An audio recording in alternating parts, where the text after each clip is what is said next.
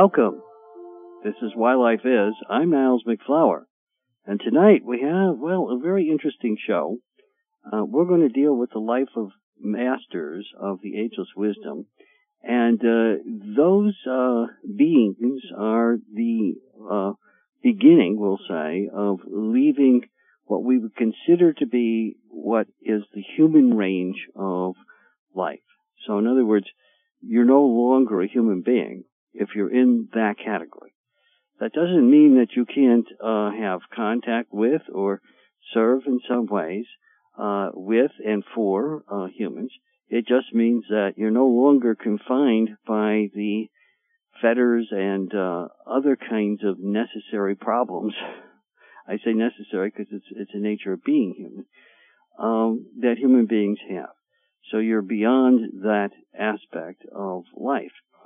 Also, it means uh, a number of changes in consciousness. Uh, where a, a being can exist in, because that's important, and the elements of time and space become closer together, so that all kinds of physics changes take place in the life of these beings. And in addition, they have a much longer life than what we can expect to have as a human being because they are liberated souls.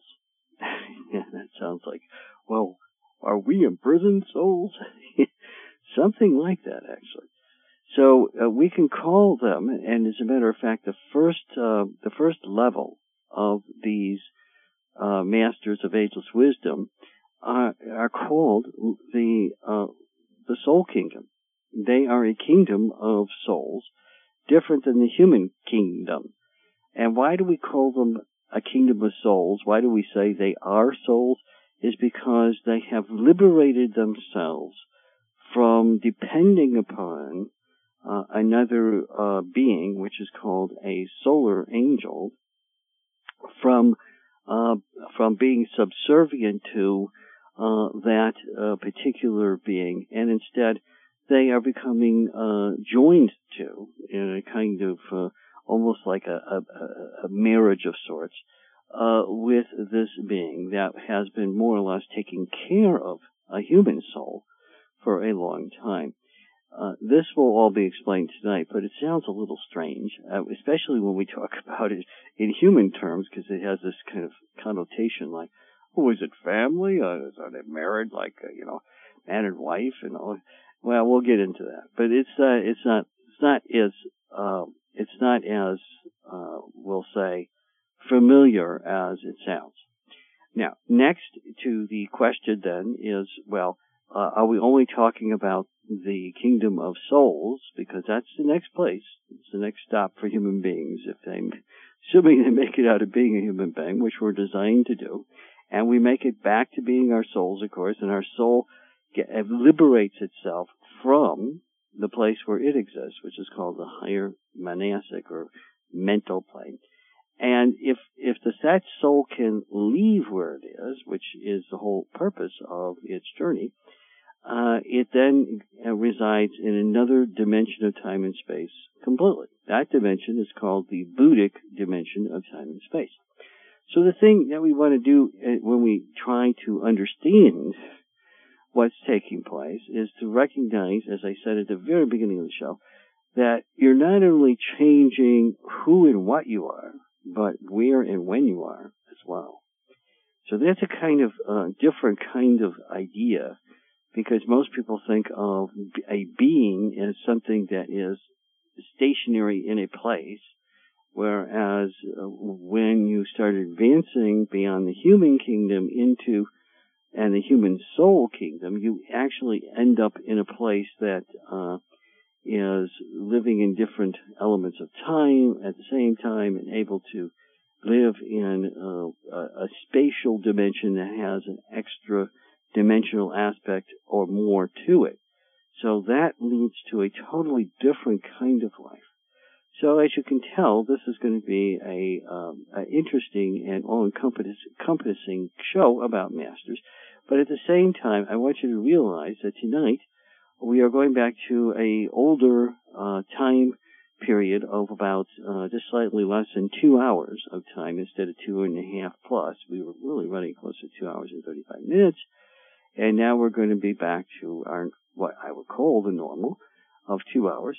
The reason being that um, another show was coming on after us, and uh, because of the generosity of this station, uh, we've uh, had this extra 35 minutes or so every week for, uh, yeah, well, it's between one and two years. I think it's closer to two years, actually.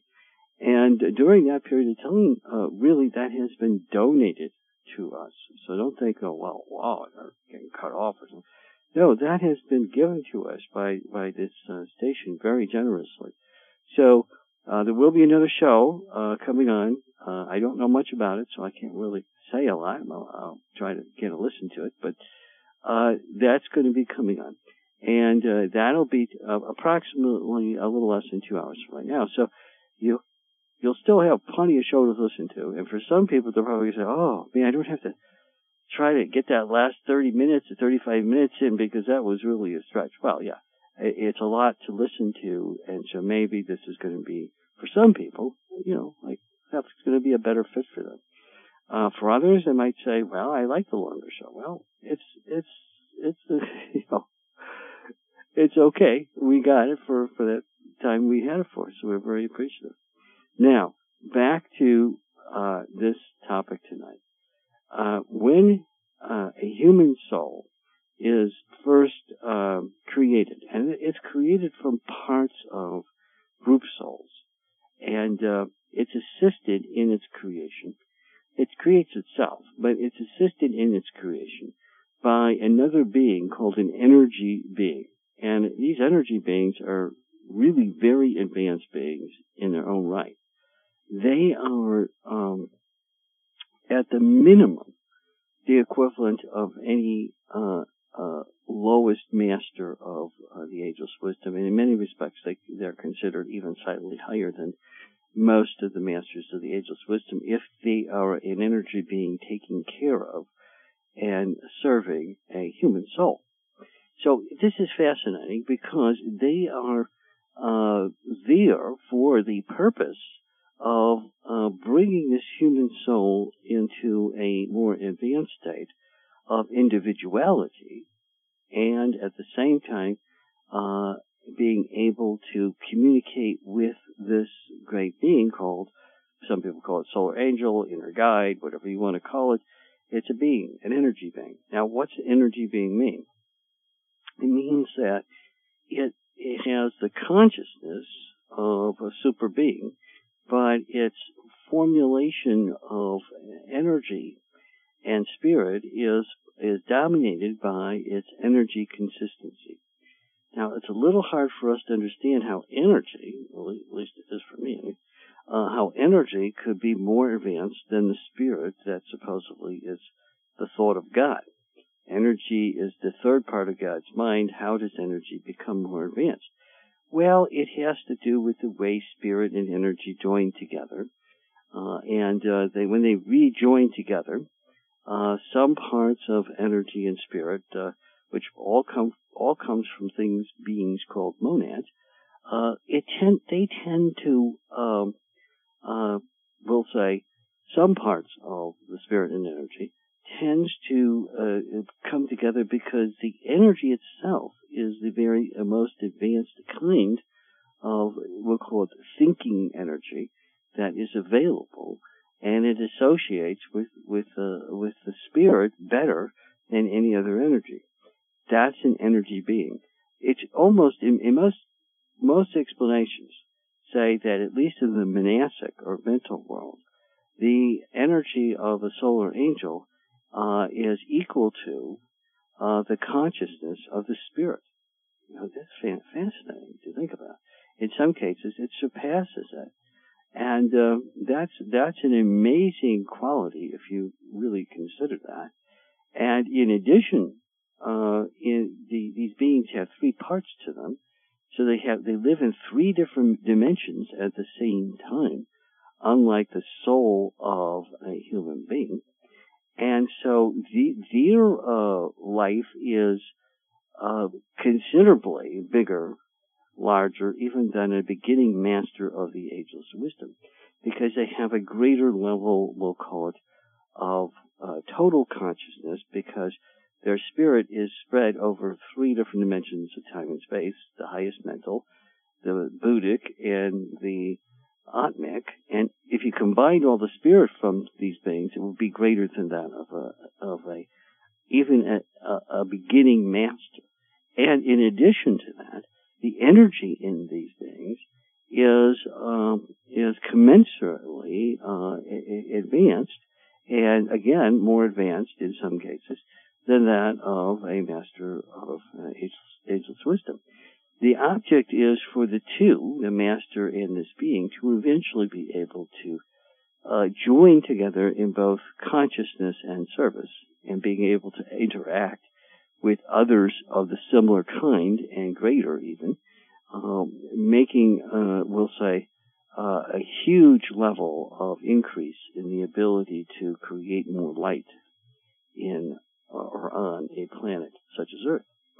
So this is the this is the uh, we'll call it the goal, and at the beginning, uh, a human soul is really almost asleep. Uh, most of its uh, interactions are carried out by the lower part of uh, uh, a human type solar angel.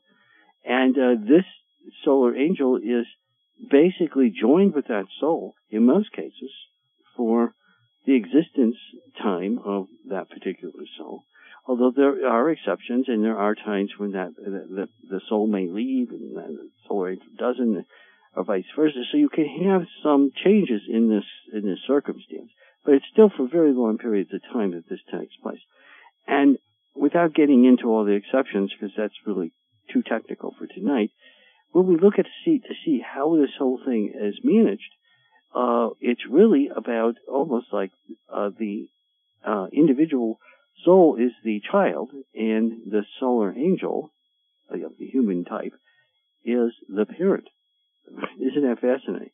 So it's it, for a lot of time of the numerous incarnations of that soul from the higher mental world, specifically the second sub world of the mental world, there is a uh, there is this almost uh, nurturing nature to the solar angel to bring around the human soul to a higher level of consciousness and a higher level of creation and individuality. This is amazing when we consider that this being that we don't virtually know anything about is so critically important to the, development of an individual human soul. Okay.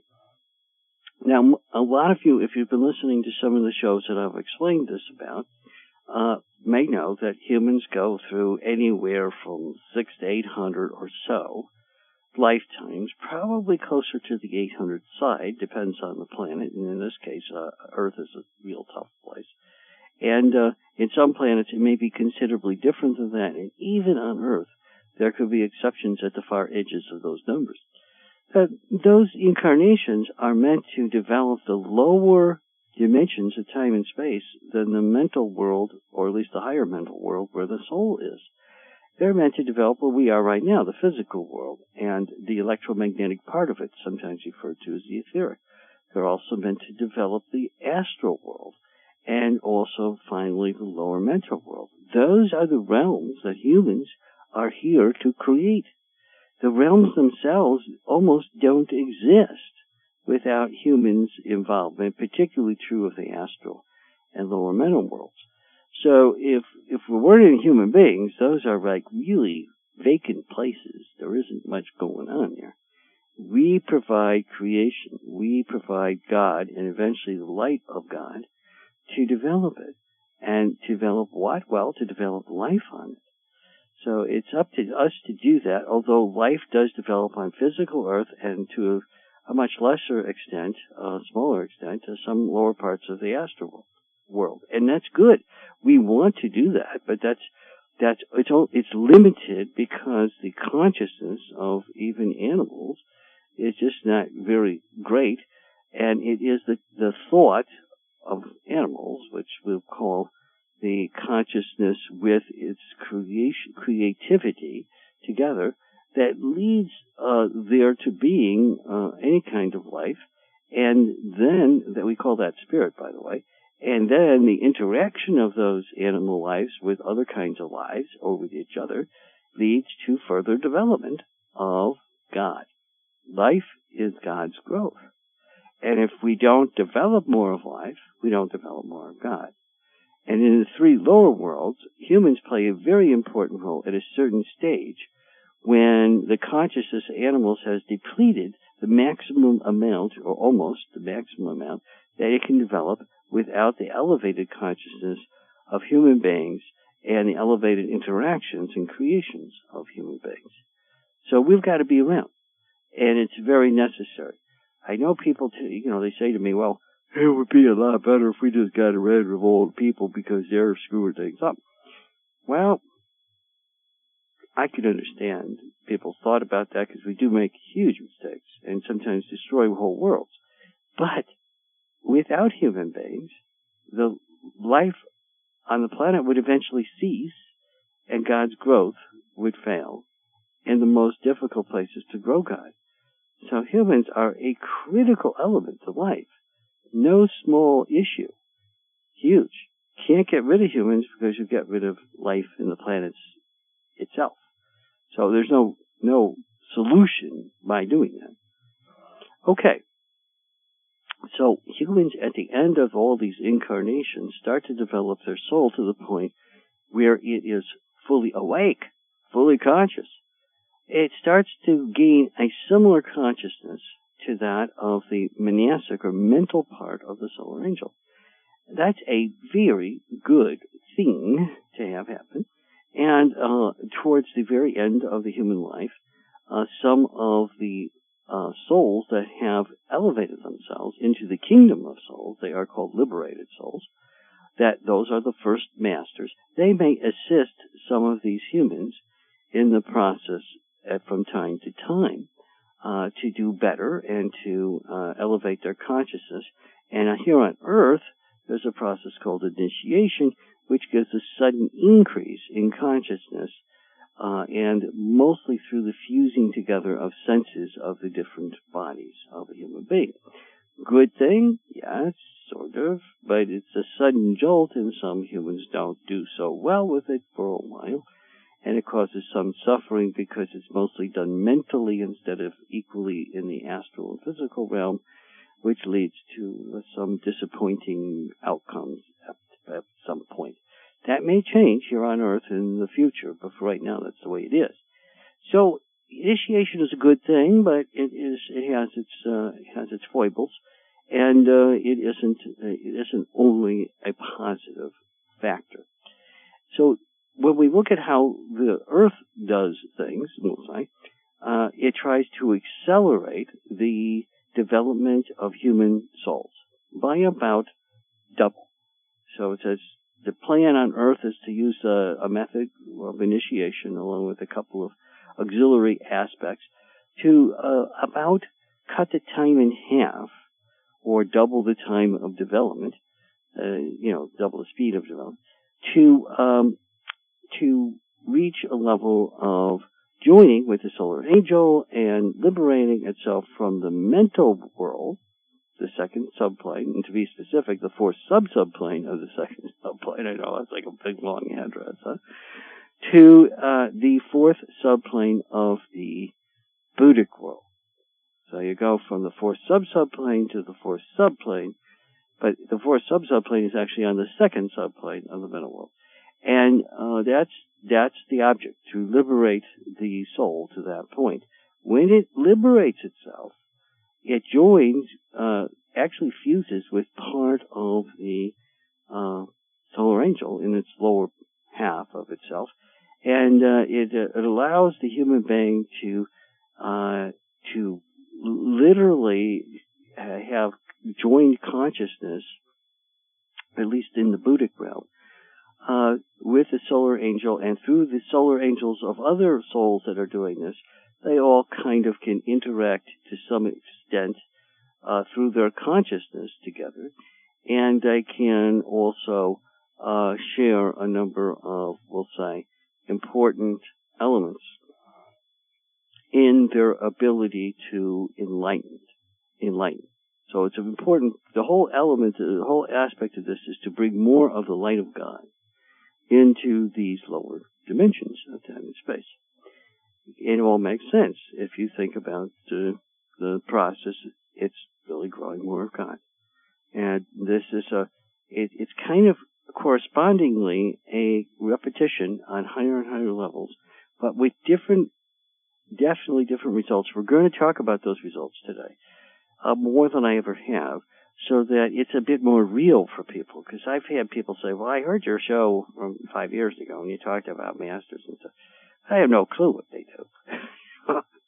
I mean, what do they do? They, they, they, it's some kind of stuff that's too hard to understand. Well, I'll try to make it more understandable today by presenting this in a different light. Maybe more light, who knows? Okay. So, uh, the masters themselves, uh, when a human, when a, well, a human being has uh, joined their soul and has become the, the, the point where they're liberating themselves from the mental world and joining with their soul angel, uh, they are doing so in one of seven ways, okay, which has has to do with differentiation, uh, and it has to do with the seven ways that God chooses to represent some of its uh, light or thought and inform, which means the thought interacting with others. So it becomes a, um, we'll say, a way of uh, becoming more unique, or as we would call it, individual.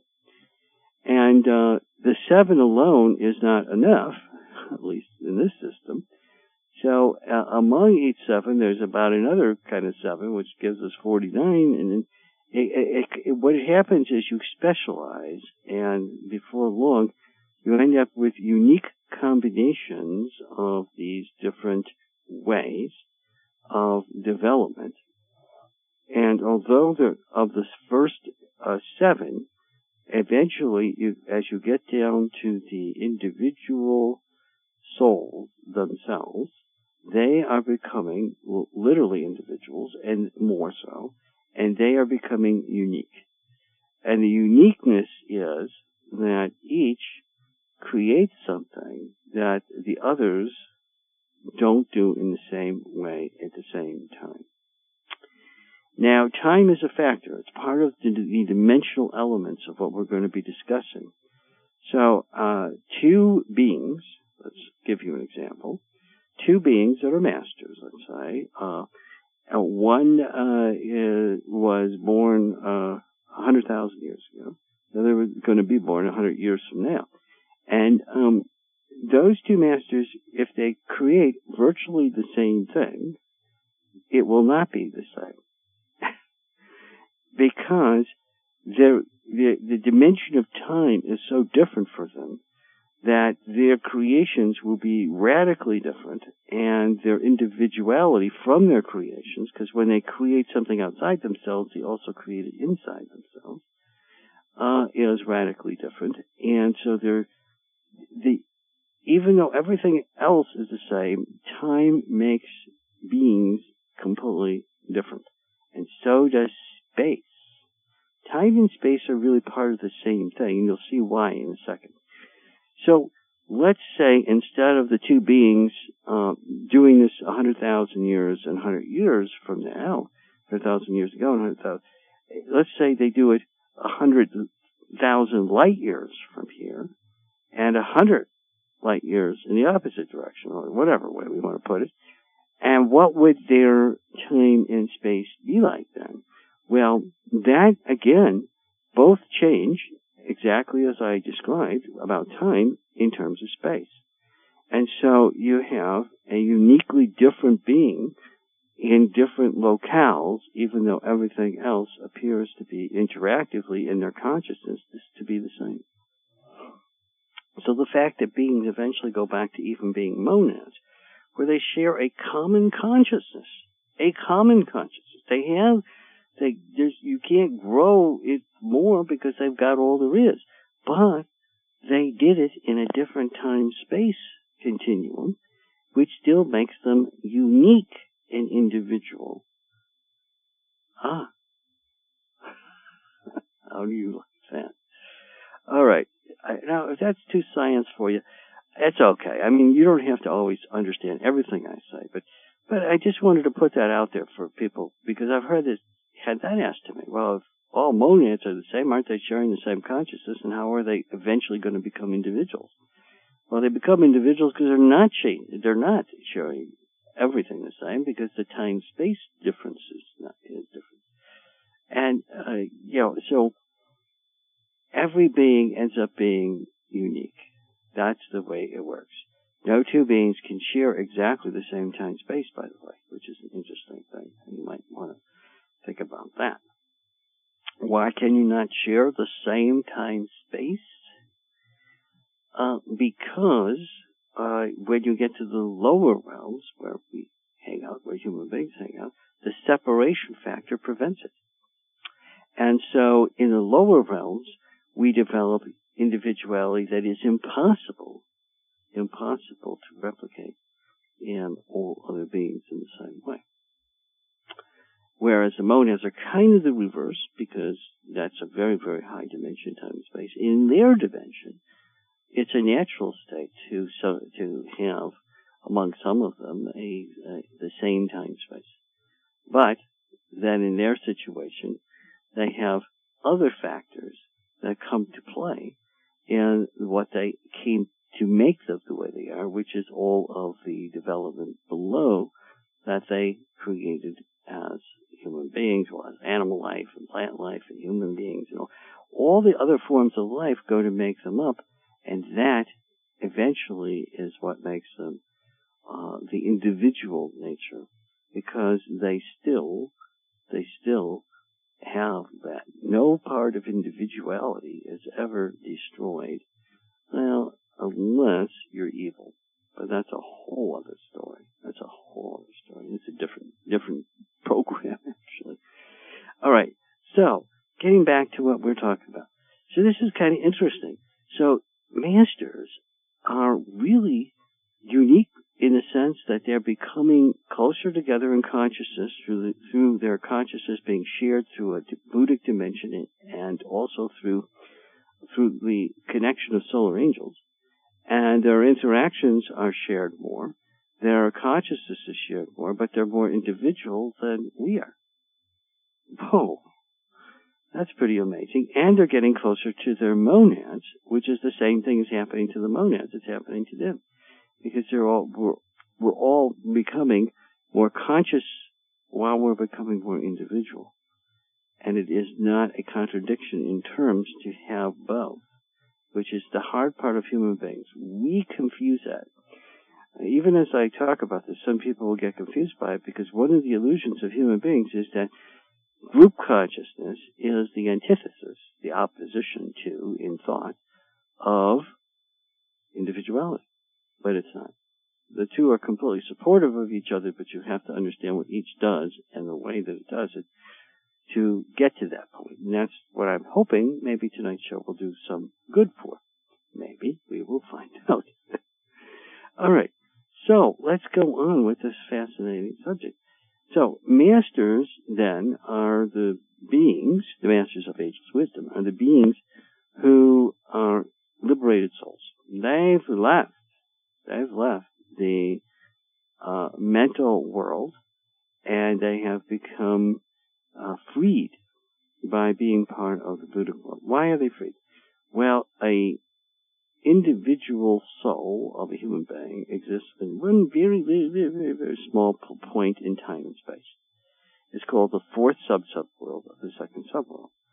And because of the extremely tightly confined nature of life in that very, very small part of time space, individual souls uh, uh, find it easier, not harder, to become an individual because uh, they can focus on such a small detail and develop some level of individuality due to the confinement of the time space model. Now, once they're liberated, the, it, their individuality has to come from a much greater level of consciousness and a much higher level of interaction, that is intelligence, uh, in order to grow more individuality. And, and they must have a larger, much larger, uh, we'll say, field. And this little, this has to do with a thing called quantum field theory. Uh, it's also physics. Um, a much greater level of interaction in larger fields, which causes the individuality to grow much faster while the consciousness does as well. And that's the advantage of the master, but the human soul has to be in a tightly confined area because it has such limited individuality and consciousness when it starts out that if you put it in a super large field, it would get lost. Itself could not develop. And in order to develop a, the limited aspect of a self, it, it has to be in a tight enough field so it can keep identifying with who it is. If the field gets too large, the self can't maintain who and what it is. So human souls, by necessity, have to be in this very, very, very, very, very small place, okay, in terms of dimensional time space. Whereas a master of the ageless wisdom, as a soul now, is in a huge place relative to the to that of the uh, human soul, which is now listen to this: the minimum size is from the fourth Buddhic plane, dimensionally, all the way down to where we are. That's where the master, in its consciousness and its ability to interact with others, exists. That's a big difference. I mean, it's like it's it's even hard for me to talk about this without getting a little bit excited because the the magnitude of the difference in what is called field uh, is so great that the self of the master, if you want to call it that, and the uh, consciousness and the ability to interact with others is so much greater that it boggles the mind. Literally, a master can be in all those parts of time and space at the same time. How do they do that? Because their senses are joined in those bodies for a while, uh, and they can achieve that result. They keep what is known as the uh, structure, genes, we'll call them. Called, they're in, in metaphysics, they're called uh, spiritual uh, atoms or sometimes permanent atoms. And those things are uh, part of what help them to create bodies as they need to or choose. They don't keep them around all the time. They use them and and, and uh, let them go only as they need them. They can create them instantly and they can uncreate them instantly. So unlike a human being which has to have bodies all the time in places where it really doesn't use them much, like our mental body sometimes it doesn't use all the time and sometimes our astral body doesn't use all the time. But that I mean, at least not to any significant level. It might be there, so to speak, but it doesn't. It isn't like we're focused through it. And so that's different than uh, the master who doesn't need to create those bodies. Uh, doesn't need to have them, I should say, all the time to use them, but will create them as is needed. Uh, I got that kind of refused, refused, confused. there you go. And so it's fascinating how this whole thing fits together. So the field, this huge field that this, that these uh, liberated souls live in, right from the get-go, is is a magnitude of of. I'm going to give you a number. Uh, tens of thousands of times greater levels of consciousness and ability to interact. Tens of thousands than a human being, and uh, about 30, 40 times greater than an individual human soul. Uh, well, more than that, excuse me. No, it's, it's, uh, I got that number wrong. It's probably about 130 times, but it's still a lot. It's a huge, it's a huge amount more times. And so you get all this stuff together, you start looking at this and you say, wow, they really are very far advanced from where we are. How are we going to become them? Because that's what you're saying happens. Well, we're going to talk about that. We're going to talk about a lot, lot more and what their life is like. That's the cool part of tonight's show. And we're going to do that in just a couple of minutes. Now, I know we started a few minutes late. We're not going to be able to quite make that up tonight, but don't worry about it. I'll squeak it in, as they say. And we'll be back in about two and a half minutes from right now. Hun, what book are you reading? It's a novel, kind of, about romance, love, and spiritual life in general. Kind of a novel? What do you mean? Well, it's based on some real life experiences and even real characters. Some of their experiences are fascinating and remarkable. I can't put this book down. How come the title is Afterlife Love? That's part of the fascination. This book describes the afterlife in intricate detail and even explains why things are the way they're explained. But how can anyone write about or know that? Some of the characters travel out of body to some places that people who've already died also go to. I'm finding it completely believable because it all makes sense and fits into a bigger picture for me. Hun, what happens to these people?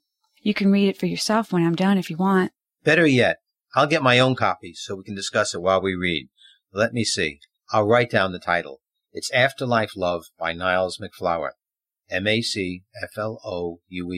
Afterlife Love is available in some bookstores and from the publisher at agelesswisdom.com or 480-966-3132. That's 480-966-3132.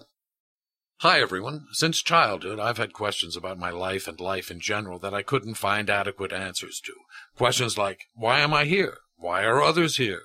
Does the universe have a purpose? And how does that relate to my life? More recently, I've been wondering what happens when we die, especially the reasons why. I'm more of a doubter than a believer in many things, and answers that include the whys allow me to think and figure out the truth for myself.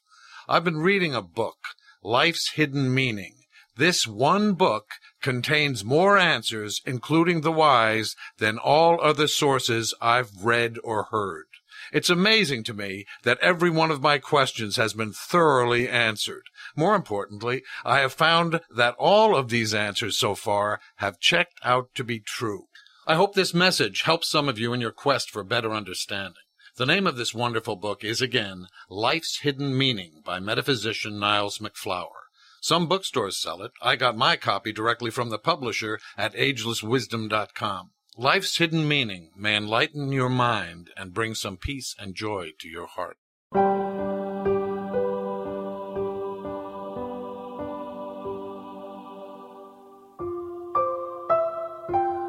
We're back. This is Why Life Is. I'm Niles MacFlouer. Tonight we're talking about life in, uh, of the masters of ageless wisdom. And uh, I hope you got the first part of the show because uh, kind of explaining how masters are different from human beings in that part. And also, now it's going to be how do we get there, so to speak. And the process, as I said at the very beginning, is through a thing called initiation, but that doesn't tell you all that much. The object of a human being is to create enough light within and without to move life closer to God. Now the life within the being, which is us, has to be transferred from the individual incarnation into the soul. And as that happens, it's done really in a place called the lower manasic world, the lower mental world, during that part of our life. It's after we physically die and after we astrally die, we live there. And then that part of us goes on and becomes part of our soul. And we do this in each lifetime to enlighten God, enlighten the world around us with God, and make, have growth in God, but also to uh, develop our individual soul to a greater and greater level, hopefully, in each lifetime. And it, you know, some lifetimes are better than others. Uh, you know, we don't have necessarily a consistent track record as a being, but we do our best sometimes and other times not so good. But regardless, uh, eventually, on an average, and there's a magic number, 777, I don't think that that number holds up to being true for anywhere near a lot of people, but it is a number. And it, it gives us some idea of the number of incarnations, supposedly averaging or something like that, that a soul goes through, that is a human soul, to get itself to the point where it's enlightened enough so that in its last lifetime, the human, the human now, uh, with its own level of initiative, it doesn't come from the last initiation doesn't isn't isn't helped by anyone other than human itself to join with its own soul and to do so in uh, enough light so that it can then further join with the lower part of the solar angel.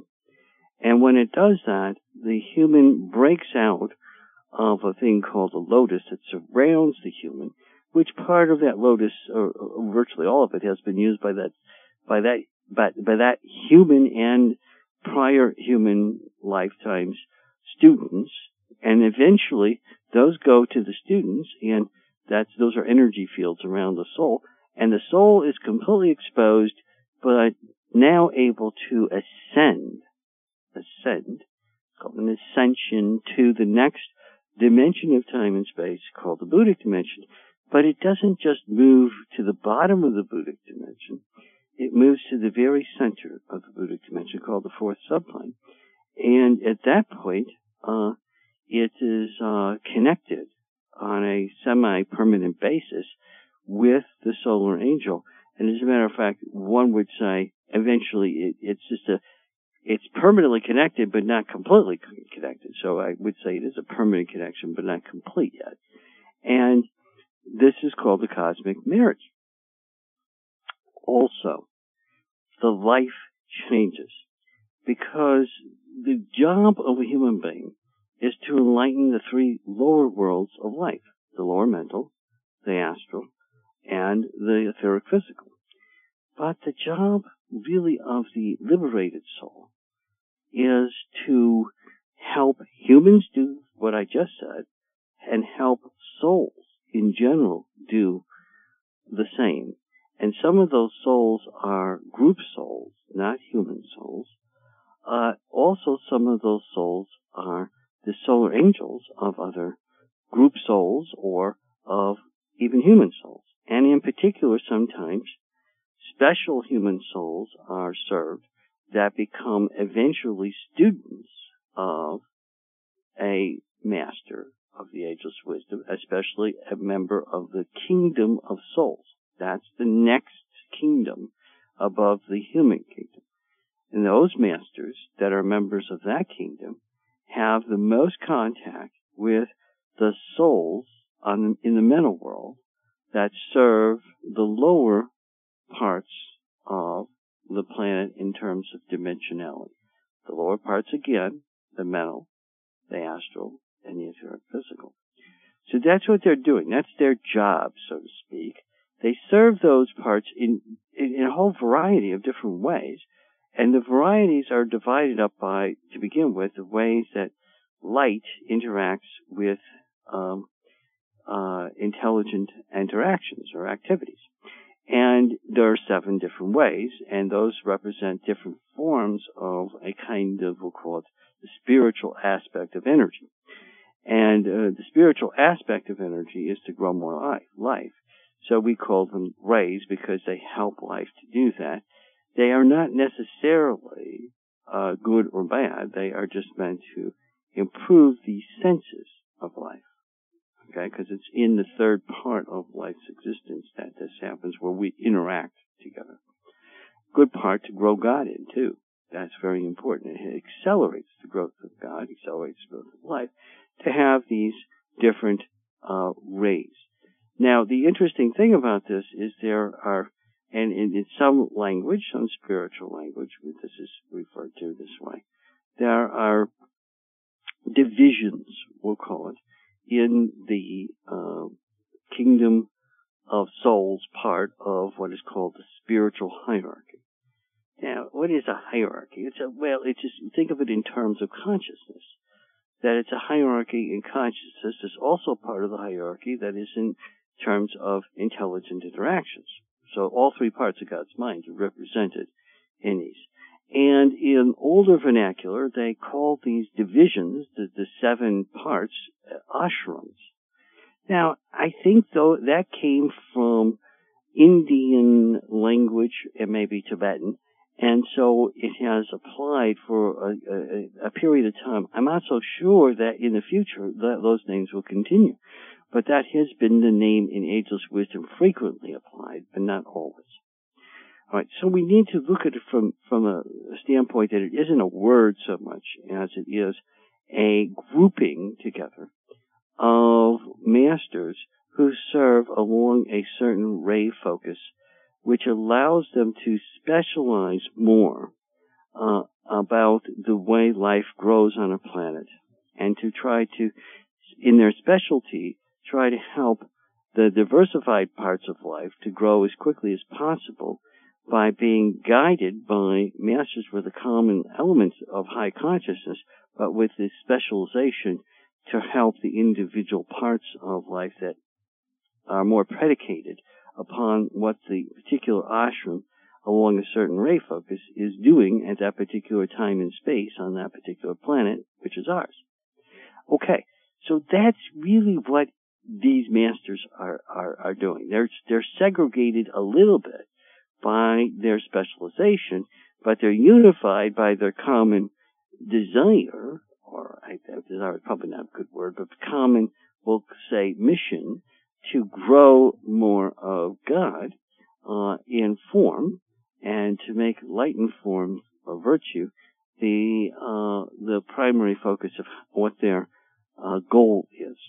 They have these very strong goals. Now, the lowest uh, next kingdom, again, is the kingdom of souls. That part of the spiritual kingdom is somewhat known by a lot of people. The next kingdom in the spiritual hierarchy of this planet is called the planetary kingdom. Now, how is that different than the kingdom of souls?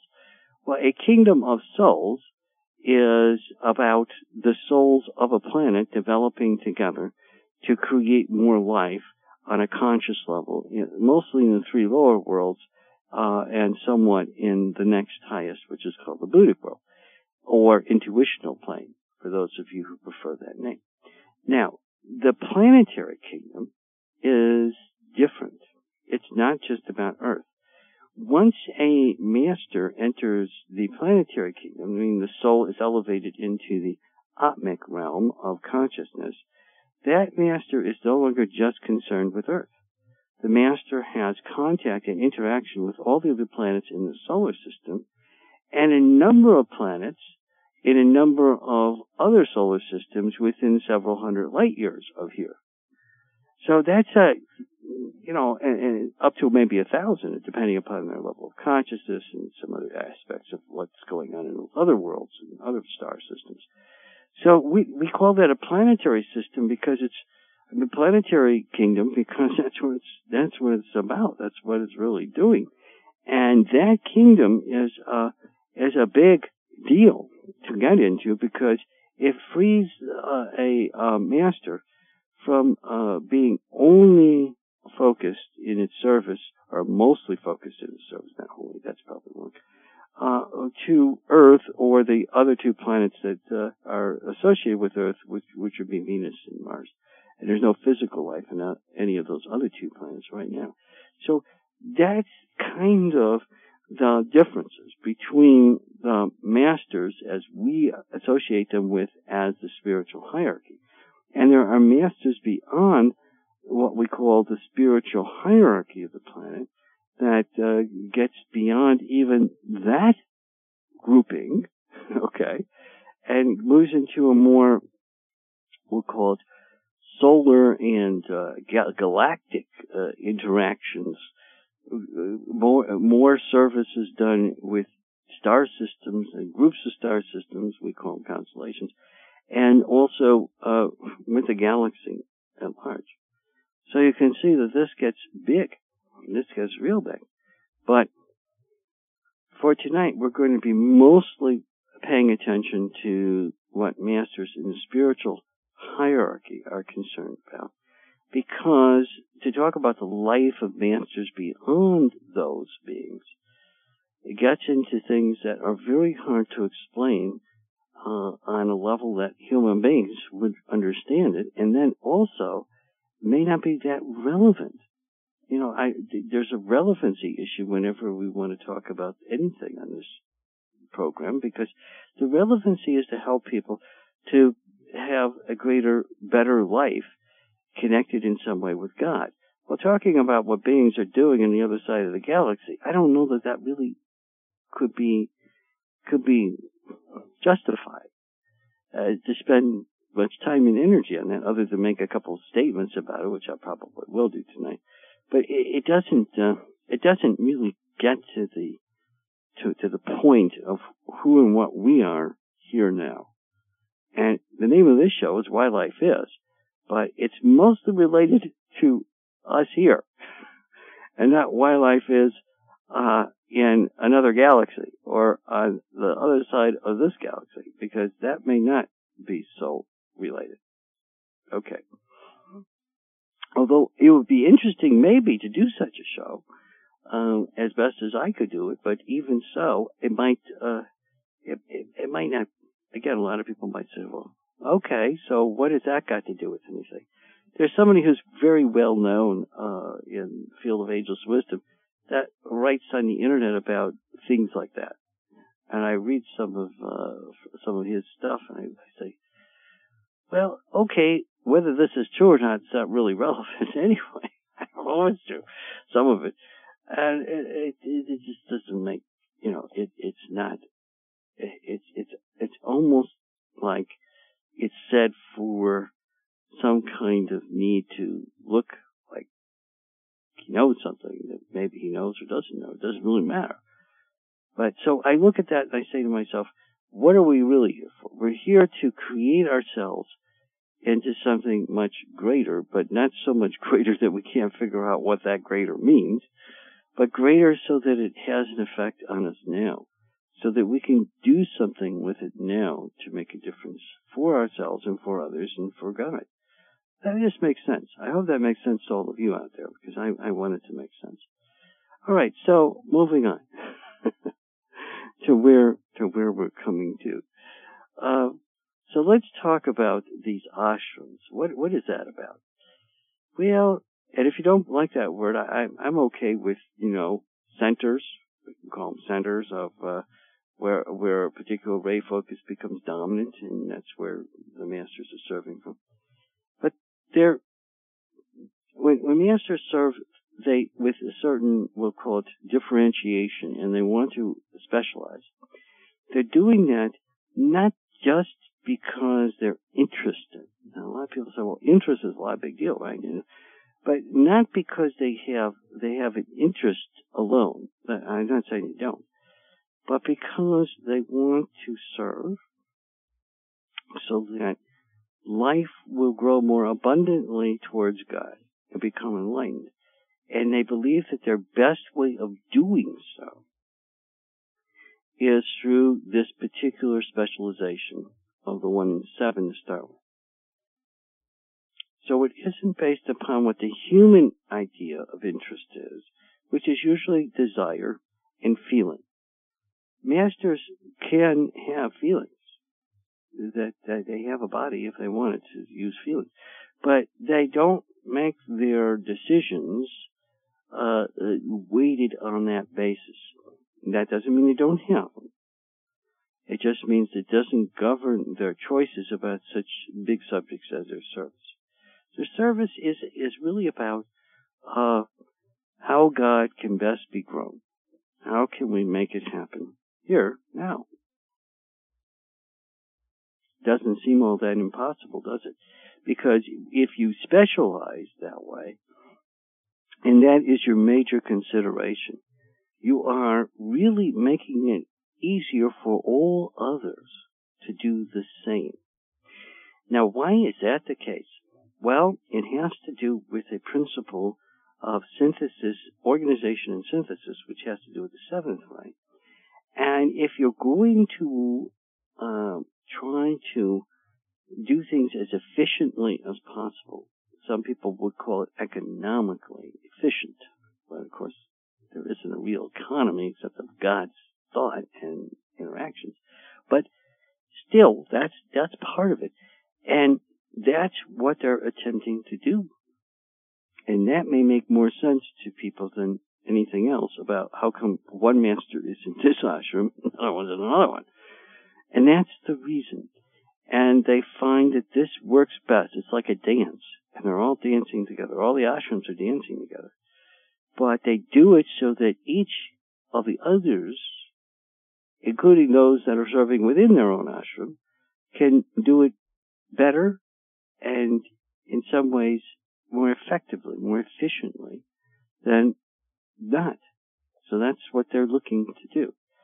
So don't think of it as separate and individual separateness to to just be special, uh, as maybe someone who's talking about the other side of the galaxy, but rather that it's special because and it creates more individuality because it allows everybody else to do the same at the maximum level possible in their service.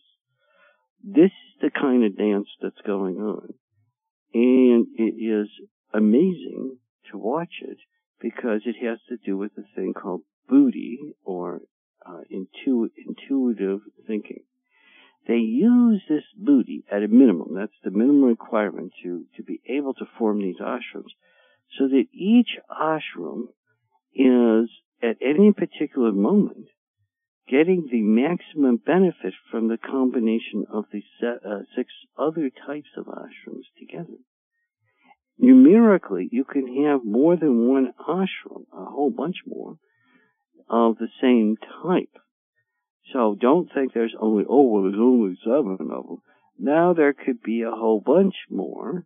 Seven times seven is a frequent number. It can be 49 that, and it fills in a whole group of areas that all still are doing the dance together to allow the ability for all other beings and uh, we'll call them super beings, they're superhumans, uh, to uh, or enlightened souls or, or, freed souls or liberated souls, however you want to call them, to and again this is part of the solar angel connection too, to work together to create the highest level of effectiveness. Uh, and this is done planet by planet when it's part of the spiritual uh, spiritual hierarchy. Uh, so it's done planet by planet, and it's uh, it's amazing how this achieves such good results. You must have Buddha consciousness to achieve it, though, because of what I'm saying. Because Buddha consciousness allows you to, at the same time, have the consciousness of all these others connected to you so you can balance everything in a way where there's twice as much spiritual uh, spiritual thought as there is intelligent interaction. Now, why is that so important? You're going to have twice as much of spirit because you have to think for for the individual and you have to think for the group. That's twice as much. Think of it like that. And then you need enough to think for uh, the um, intelligent activity at the same time. So you you really got to have twice as much spiritual or thinking thought thought of God present to balance out this uh, individual uh, in- interaction level and also the individuality that's created from the process and that's called beauty. The uh, there, there's an actual name to that balance. It's called beauty, which is the virtue that is created from the process. Isn't that fascinating? So you're actually creating a beautiful system of dancing together with the other ashrams. And so when we talk about the life of the beginning masters, the, the ones that are the liberated souls in the lower part of the spiritual hierarchy, they live in a dance together of beauty. And they, their world is one of beauty. Now, beauty is, has specific definition, and I'll describe it for you right now. Each master allows all the other masters to gain in sense through the each master's individual creation of beauty and then sharing it simultaneously, simultaneously with all the other masters, you get a thing in which the sense of uh, the, the, the uh, interactions uh, increases the sense of beauty, and the sense of beauty increases the consciousness of all those who are experiencing it. So when you experience somebody else's sense that is in this connection together, you also, which is also their form, you also experience, because all the senses together create their form, you also experience an increase, an equal increase in your own consciousness. It's a little hard to follow that, isn't it? So because it, because you're really starting to have to think almost in intuition to understand what I'm talking about. yeah, it's a hard one, I know. I'll try it again. Let me let me give it another shot. Okay. Let's say you have a group of uh, of a hundred friends, a hundred of your friends, all right, and they're all able to uh, communicate their perfect perfected sense of what they're sensing, which is not the same as what you're sensing. It's individual, it's unique, has uniqueness, but they can perfectly uh, project that out so you can sense it yourself. And as you do, your sense becomes enlightened by their sense, but at the same time, your consciousness is elevated because your awareness is improved by the 99 others who are adding their sense to your awareness as well. So your awareness jumps up, your the ability to take that awareness and increase it into what is known as uh, applied knowledge increases. And also, another great thing happens is your consciousness, which is the ability to then use the applied knowledge in unique and, and better, more ways, also does the same. And when you do that, then you share it with everybody else. So everybody's doing this at one time, which is hard to follow, and you end up with uh, the intuitional mind able to only to be able to keep up with it because you're actually sharing literally thousands of concepts that are coming from all the awareness and senses all at the same time. If it's more than 100 people. So, I mean, it's a huge, huge, big thing that's taking place, not normal for human beings to experience, and not part of our life here, but it is the life, is the life of of the lowest masters of the ageless wisdom. Yeah. Okay, that was a lot of words, and if it confused you, you can re-listen to the show. See, this is one of the best things you can do. You can say, you know what, I don't want that guy to keep saying it over and over again, but maybe I, I will just have to re-listen to that a few times because you know this thing is like it's stretching our ability to comprehend this this description. It's just like, a what? That's what beauty is. Beauty is the senses enlightening others.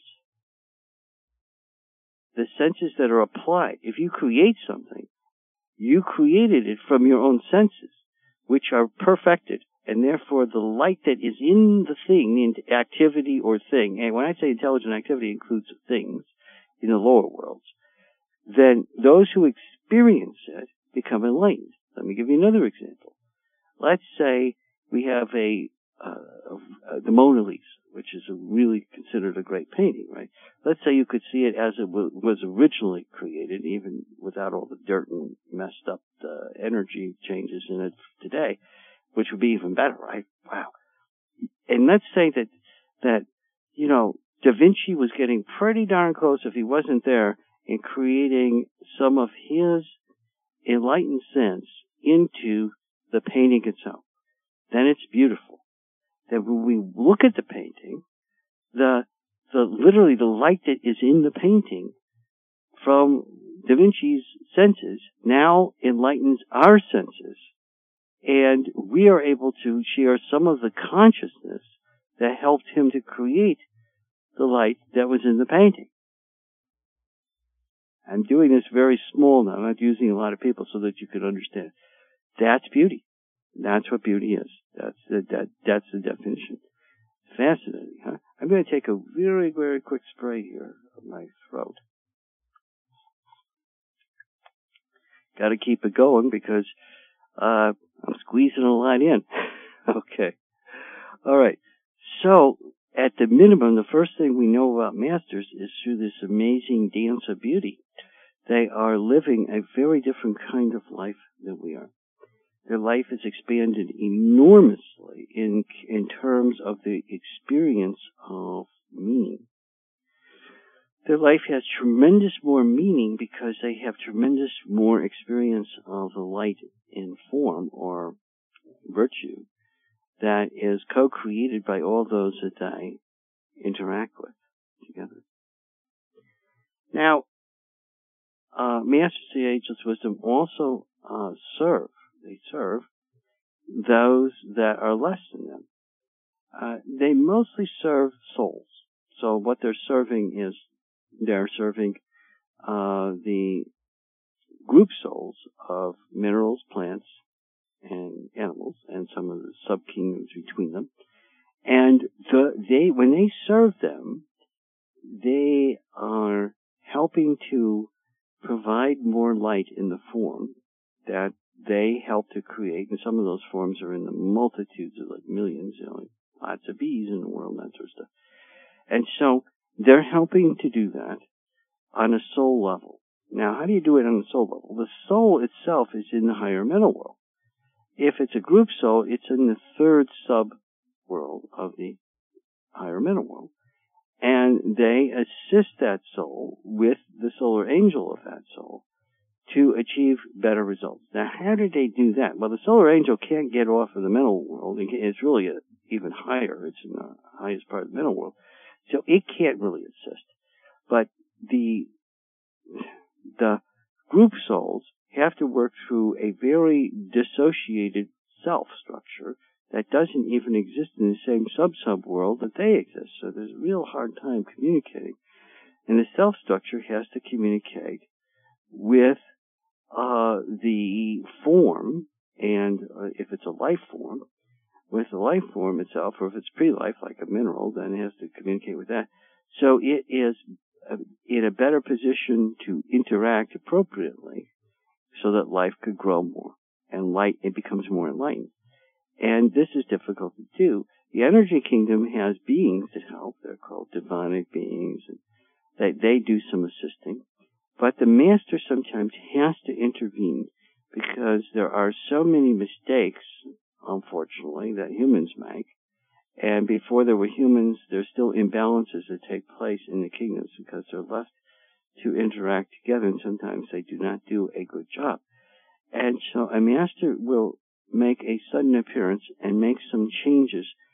First of all, in the communication between, let's say, uh, the ants and how they're how they're building their nests of, and uh, and uh, the self of the group soul of that particular species of ant, making sure that the ants get a little more uh, assistance in making the little tunnels, etc., in ways that don't collapse in on themselves when it rains or do some other goofy thing. They they got to be given a little better understanding of the pro- process, or if they can't understand it, at least the information of what to do. And it, it, it all depends on the nature of the creature as far as how much the master can play a role. But the master will sometimes, when things are getting very, very bad, intervene.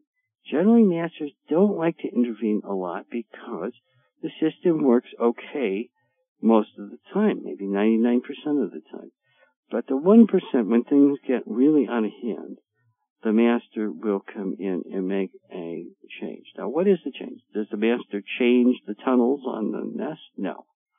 The master changes the communication between the group soul and the um, self, and then improves that communication so that the self communicates better with the individual ants or whatever creature we're talking about.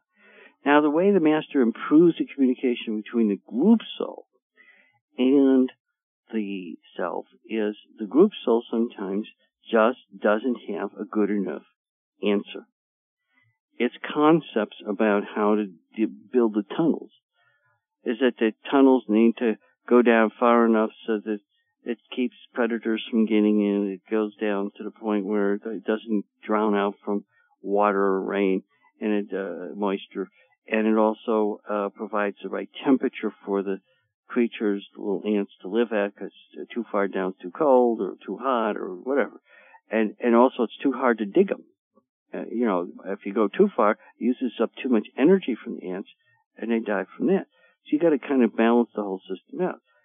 Sometimes the ground changes, and if it changes in a way which is unfamiliar to the group soul, then the master could come in and give a little hint, like, "Hey, it might be good if uh, we don't go quite as deep in this kind of ground." A new concept is introduced, the kind of earth it is. If it's if it moves easily, maybe you don't have to go quite as far, or maybe you have to go further. And if it moves hard, you got to go. You don't go as far because the harder soil resists falling, and the softer soil uh, doesn't. And so maybe you got to you got to use your your senses to determine this, and which is better and which is worse. And in some cases, you got to deal with right angles or go go sideways even. So these are the kind, and I'm making this up, of course. I'm really not that briefed on ant building farms, you know, kind of thing. But I did have an ant farm when I was a kid, so maybe I'm expert in that now. At any rate, uh, so when we look at this whole thing, we can see that the master's input is going to be minimal, but to the point, and maybe save the extinction of a life form that shouldn't yet be extinct. Not all life forms are saved because sometimes it is their time to no longer be in that form any longer. That's and that's where the plan of the whole system is understood, shared by the spiritual hierarchy together. And that plan is very important to know because you got, if you don't understand it, you might make a big mistake. Like, oh, they're scheduled to go and I'm trying to save them. Oh, you know, that could be a problem. Yeah. You've got to, you got to cooperate in the system so that it all works together and you get the, the right kind of results. So we could say that masters are, are grand architects of life in many respects. They have to become virtual experts along different kinds of life and different ashrams focus along different forms of life in different ways. So, and sometimes they cooperate together when, when there's an intricacy of the process. And there's different ashrams along the same way that have different focuses and specialties. So they all do this to improve life. It's complex. It is difficult. And it's beyond the thinking capability of human beings we have not gotten to the point where we could even come close to getting this right.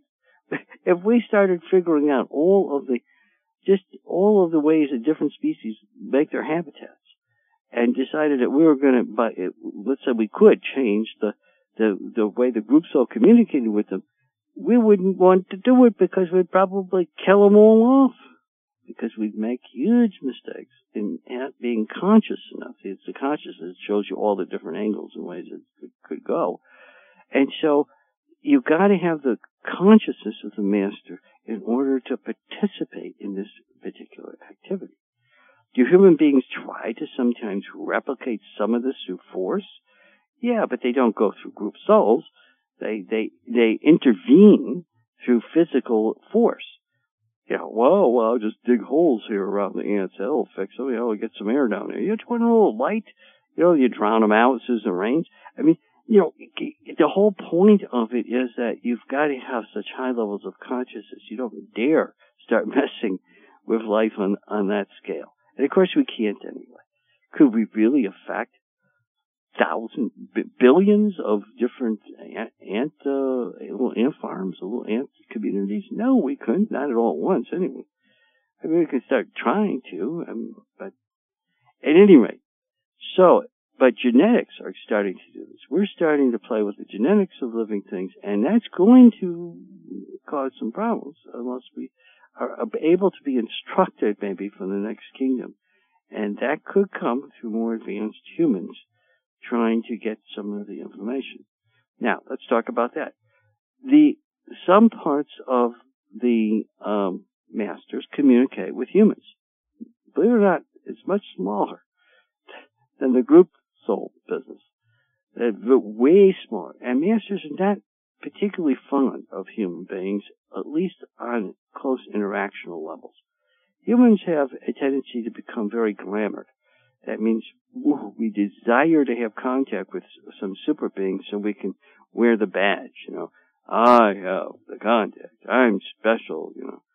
And uh, that's ridiculous. And, and as a matter of fact, masters have made a point to virtually not have contact with people who have that kind of attitude. And if you see someone running around saying that, it's almost certain they don't have any contact with the master of the ageless wisdom. So the point is that they try to limit this because it doesn't really help that much. But sometimes it helps the most advanced humans, which are few and far between, to come up with some improvements in the way humans are interacting with the world around them, including themselves, especially themselves. And so there, there has been some, uh, you know, significant contact, especially through the second uh, ashram, second ray ashram, because their education is a big part of it and, uh, and, helping people to become more spiritual, more conscious. And if you can, if you can increase consciousness, then it, the whole world improves. So there's been a lot of conscious another way of saying if you can increase the understanding of people and the love of people, especially universal love, that's that's all part of this consciousness. That that would uh, and it's all part of the second ray. And that those ashrams that are second ray ashrams do a, a, a good job, and more masters from some of those ashrams uh, have contact with people than a lot of other ashrams do. But you see, humans are differentiated, so some humans are not really that interested in developing more consciousness on a conscious level. They may be more interested in serving and enlightening the world in a number of different ways. And so they could have contact with some of the masters of the other ashrams, depending upon their level, the human's level of specialization in a particular lifetime or lifetimes, how advanced their consciousness is, and whether or not the uh, master or masters uh, think it's time that there's some contact. The contact only happens between, I should say only, almost only happens between masters uh, and those that are going through the initiation process on their way out of the human kingdom. Um, and even then, it's very limited. It used to be a lot less limited before about uh, 1925. And then uh, it got kind of, you know, it was getting to the point where everybody wanted to have their own master. they would make little dolls that look like their master. oh, master, I'm here. I'm talking to you through their doll you know, and it got jokingly stupid. And uh, the masters saw that the glamours in people were going, getting worse, and their consciousness was not growing. It was sometimes being deteriorated, and it was being used by the dark side to try to control people into dark activities. That being the case, they decided they have council meetings actually, and we'll talk about that. Maybe we'll look at our time. And uh, they they they get together. They got together at a meeting together. Both the lower spiritual hierarchy of Kingdom of Souls and the planetary side of it got together, and they said, you know what? Let's cut out most of this contact with human beings. We'll keep the people we already got. We're not going to cut them off, but we may reduce the number of times. And uh, for the rest of the folk, they've got to do something really exceptional. They have to use all of their capacity of in, in their surface and actually exceed it. And then as they're trying to exceed their capacity, that's like a call. It's called an invocation to a master or masters uh, in a particular diverse way, a particular ashram, to uh, to be of assistance. And that's how it works now. If you don't invoke it, you don't get it. And the only way you invoke it is to exceed your level of capability which goes past the virtue of nobility, because nobility is doing the very best you can, but you have to do better, or try to do, attempt to do better than you can. Uh-huh. Okay, So that's what gets their attention, and then they uh, come in. That's the rule that was made in uh, 1925, and uh, uh, uh, some folks didn't care for that rule that were humans, especially when they were told about it through through a series of books written by Alice Bailey, and uh, that caused a lot of, we'll say, some some degree of hostility among certain spiritual groups and, and, and her group people. So at any rate, the, the important thing to realize here is that the masters are, are not looking, running around looking for us. you know, let me find a human to teach, you know. That, that's really not happening. And we are pretty selfish while we're physically here. So that's when we're least likely to meet a master. Because you've got to really serve to a tremendous level in the physical world to be a master. Astral world, better chance of meeting a master if you're in the, one of the two spiritual subworlds there. And in the mental world, you could meet masters because they serve uh, some people that deserve service in the mental world to help them wake up and help them to serve better and get closer to their soul. So you have more chance there. Uh, all spiritual initiations are being done in the mental world. So their masters are, have a greater presence. But this is the lower mental world, not the higher. And uh, if you try to do an initiation in the physical world now, the humans are too dark, their senses are too resistant, there's too much maya and there's too much glamour. And the results are that you could literally kill the person. Uh, some initiation, well, you just got initiated, but you're dead. oh, okay, well, where am I now? Well, you're in the next world. Okay. But that, of course, they wouldn't do that. There's no reason to initiate somebody and make them dead. So, um, that's, and, and of course, there, I know some people have written material that claims it's exactly what has been done sometimes, and I, maybe there's a rare, rare circumstance to do that, but as a general rule and principle, it isn't applied. That's not, you know, you're not going to be initiated in the astral world so that you die from the physical and you have a damaged astral body or something. That's crazy. It wouldn't make no sense. But at any rate, so there is a time maybe in the future where this will change, uh, but people have to have their bodies in better shape. So the senses can handle the energy of initiation, which unifies the senses to a prescribed level greater than the person is capable of doing themselves. Sound familiar? Yeah. So initiation is the guiding principle or level at which a person gets contact with a master or close to it to need to have contact with a master to continue in the process of initiation. You can see that because you have to exceed the capability and just a little bit more of that than that level is what happens during, or somewhat more is what happens in an initiation. Really interesting how it's it corresponds to that. Okay, so masters spend time, uh, but not a lot these days, uh, dealing with human beings. Uh, they uh, and the human beings they deal with are advanced human beings that are in, in the initiatory process. They may not be an advanced initiate. They may just be an initiate, but they are working in a process that's important.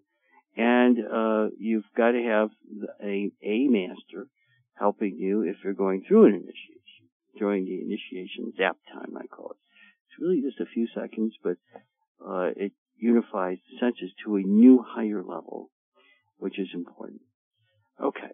And it's the mental senses that are, that are really zapped. And then the lower senses become, there's some suffering about because they become somewhat, uh, in contentious position with the, with, with the mental senses. So your astral and physical senses are more uh, disordered in comparison to the mental senses, and uh, you've got to bring them around yourself. That's because the mental initiation is what's taking place, not the physical. If you did it in the physical world, it would cover the other two bodies and it would join them all together, but you have to have them pretty well already uh, at the same or similar levels to make that all work right. Okay. Now, if you look at this from the from the master's viewpoint, they're not really thrilled about human beings because human beings uh, are, are generally messing up the world. That's what they're doing. They're going to correct a lot of the things that human beings are messing up. Uh, uh, and so they see the, the results of our, of our, of our mistakes or uh, of our selfishness. That's what they live with. They also live in this um, idyllic issue of, of beauty, uh, an issue, but a condition of beauty. And they also have uh, the the the lower masters have places they live in the uh, in the etheric world and in the astral world that uh, allows them to bring in the um, the life that needs protection. If it's been damaged by humans or sometimes even by evil, they will protect it in uh, in, in a place they create for themselves as a place of protection.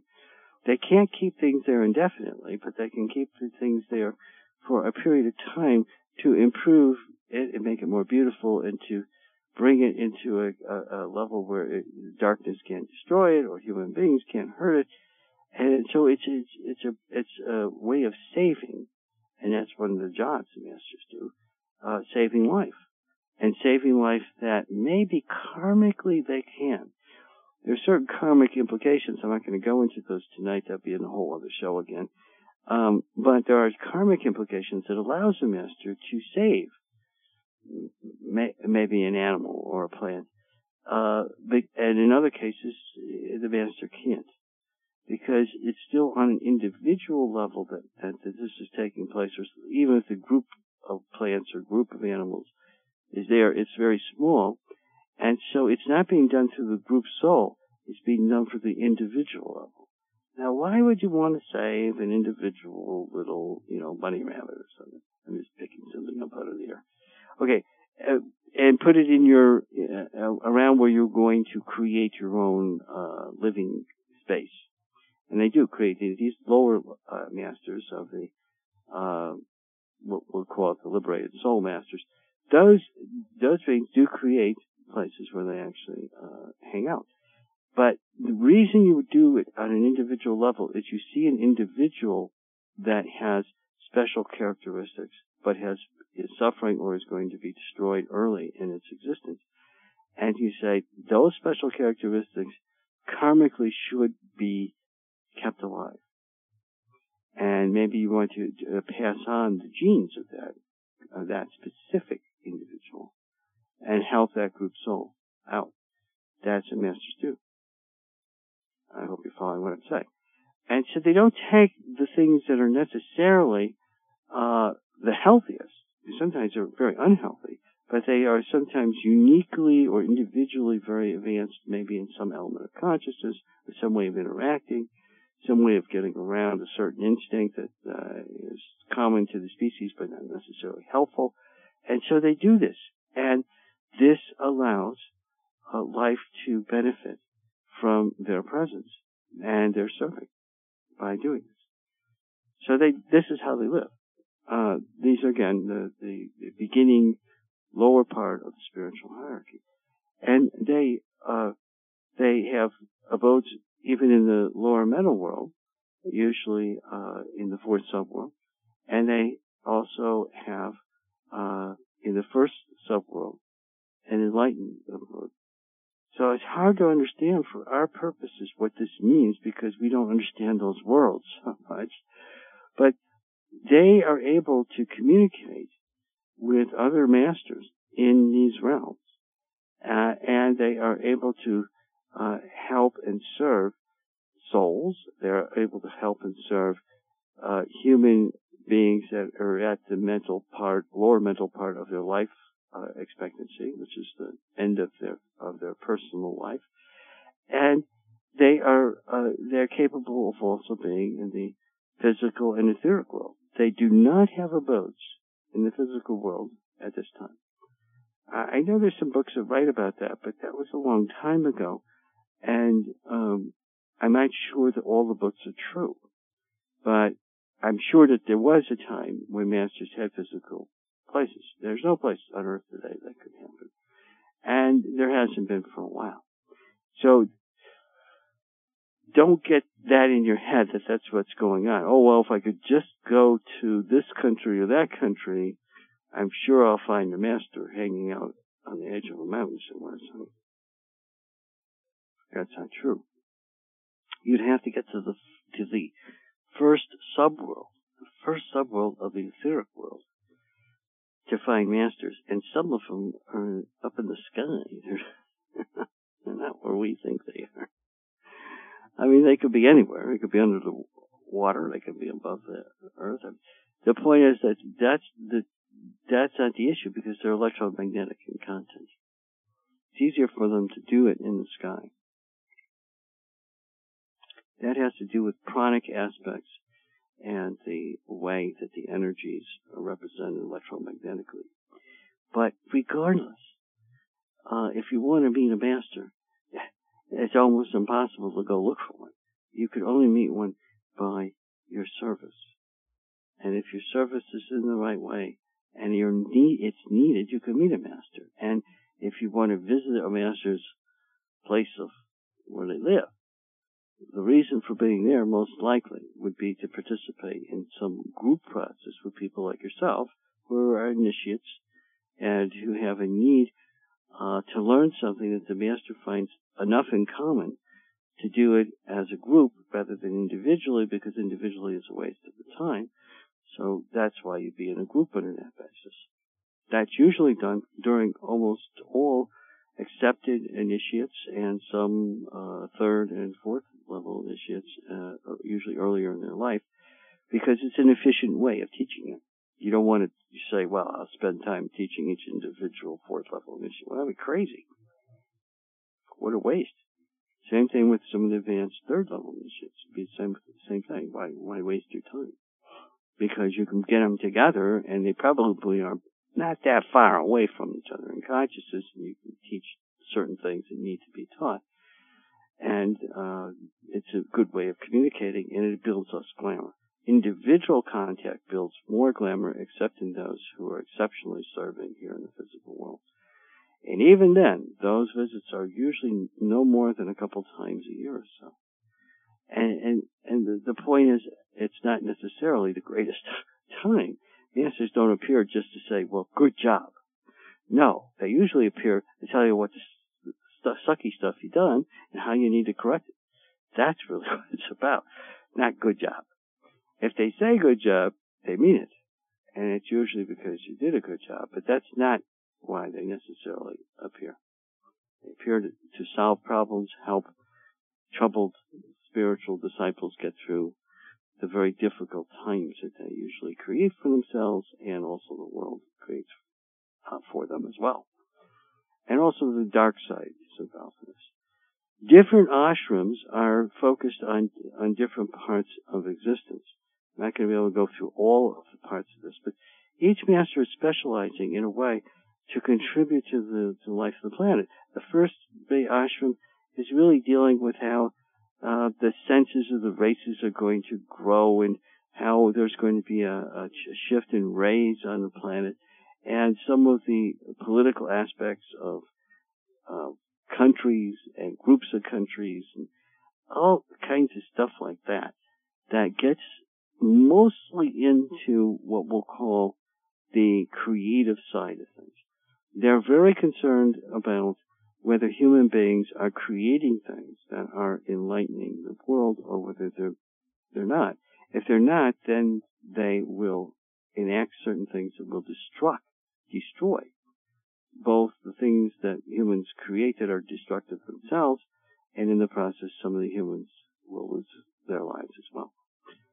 Uh, that's not, it's not a judgment, and they don't go around hunting people and chopping them off. They do it on a group basis.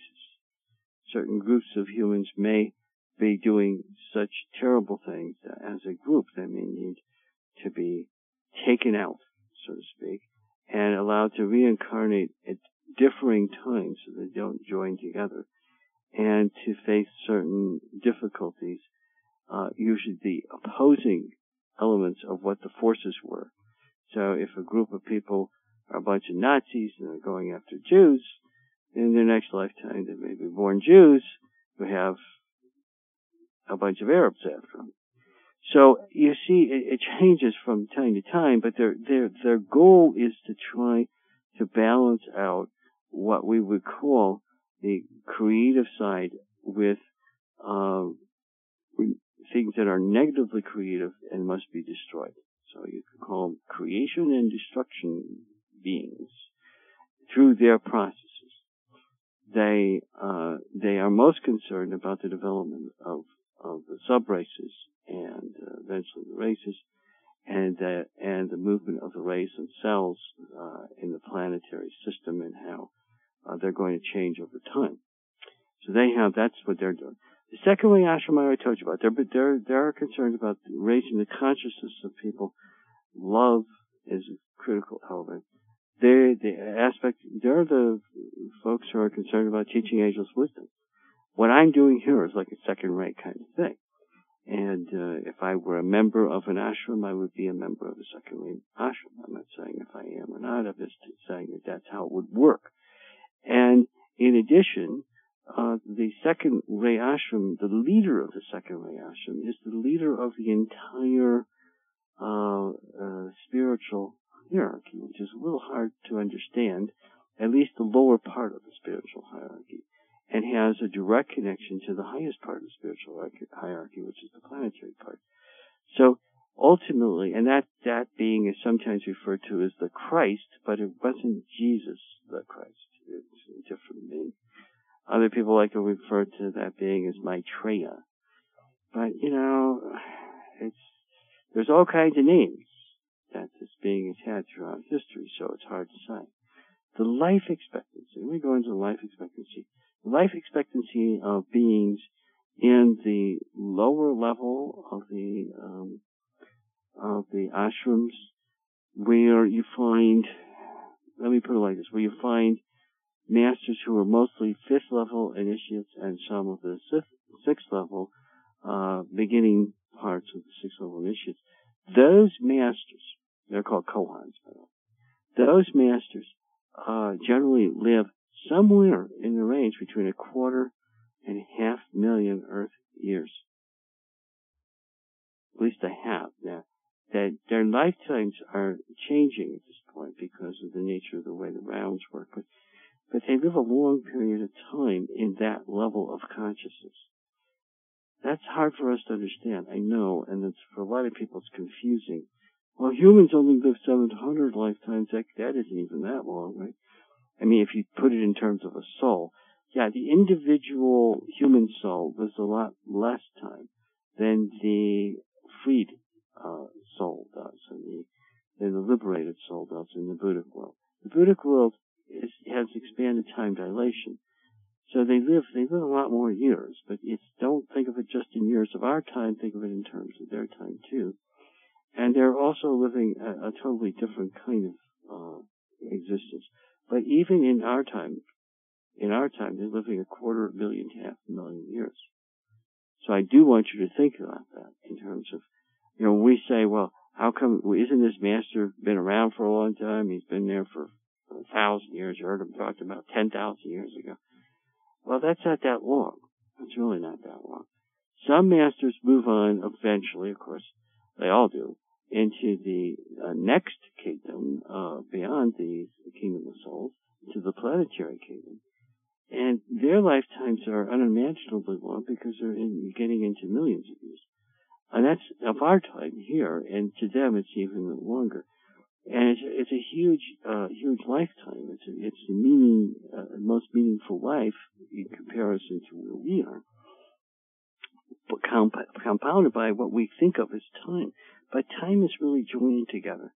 So it's difficult for us to say they live these many years because they can live both in the future and the past, and they can also live in the present. So what we think of as time is, is totally misleading. But nonetheless, their experiences in that time, the meaning of those experiences is as though we were living something like that one. Because they're picking up so much uh, more meaning in every every minute and every second of their time. It's uh, they're doing so many much greater things than what we're doing. Okay, so again, all all of these ashrams, uh, and let's get back to some of the, the third ray ashram is uh, doing uh, mostly uh, work that we would consider to be the action side or activity side of all life, and particularly when humans are available or humans are present, the civilization or the development of the lower kingdoms absorbed in some way and used by the human kingdom as part of the extension of human senses and bodies. So they are in control of and work with that development. They are much more active once humans are on the planet. And our planet is along a third ray, so the third ray ashram is a, is, is a biggie. And it has, uh, you know, uh, the the master that's ahead of it is is is in charge of a whole larger range of things than most of the other masters are. So more differentiation, more uh, larger levels of, of power and control over certain aspects of existence. Interesting. When evil gets really out of hand, the third ray ashram is usually called upon to come up with some alternatives. Sometimes they're good and sometimes they aren't so great for humans, but they are good alternatives for life itself. And moving on to the fourth ray ashram, that, that ashram really uh, people who specialize in uh, the focus of beauty as, and trying to make spirit and energy work together in the best ways possible in every dimension of time and space. Where spirit and energy is separated, which starts at the spiritual plane or the plane we sometimes refer to as the Atmic or Nirvana, some people call it that. That particular plane splits up spirit and energy, and that ashram is attempting to uh, get spirit to function with energy so that it's thinking for the energy and for itself and helping uh, create the virtue, uh, light and form of beauty. And it's a fourth ray ashram, so it's a pretty, uh, it's right in the middle, you would say, trying to balance out all of the different types of activities that take place. And so masters that are doing this sort of thing have a general focus, general focus, uh, along diversity and specialization, dealing closer to beauty and closer to spirit and energy and balancing. The fifth ray ashram uh, deals mostly with what we would think of as the mental world and science, and the, that ashram, or those ashrams, there's several, numerous ones, are are really the masters that belong to that are masters who uh, have a lot of interaction with some human beings, but they also have a tremendous amount of interaction with the structure of the world. And we don't understand that very well. But Earth is a highly structured planet, but it isn't a fifth ray planet like Venus was, or is, but was in physical form. And so the structure of the planet is critical uh, for determining how humans have to interact with themselves through the mental world and trying to deal with the structure of the planet. So they kind of are like the forerunners for how humans are going to have to figure out better ways of survival. And because we're very, very mental beings, see, and uh, that world deals so strongly with this concept of structure. And it has to do with math and it has to do with a lot of things we think of as science. And the ashrams along the sixth ray have to do with how God is represented in the world. Before human beings, the sixth ray ashram would, or where human beings are not uh, important for one reason or another, the sixth ray ashram particularly deals with how the group souls uh, interrelate spiritually with life and how focused they are uh, with their solar angels on co-creating with God. After you get human life, then it has to deal with how God is represented to, to humanity. And we call those religions, of course, but it's how we choose to communicate and uh, have a interaction with God.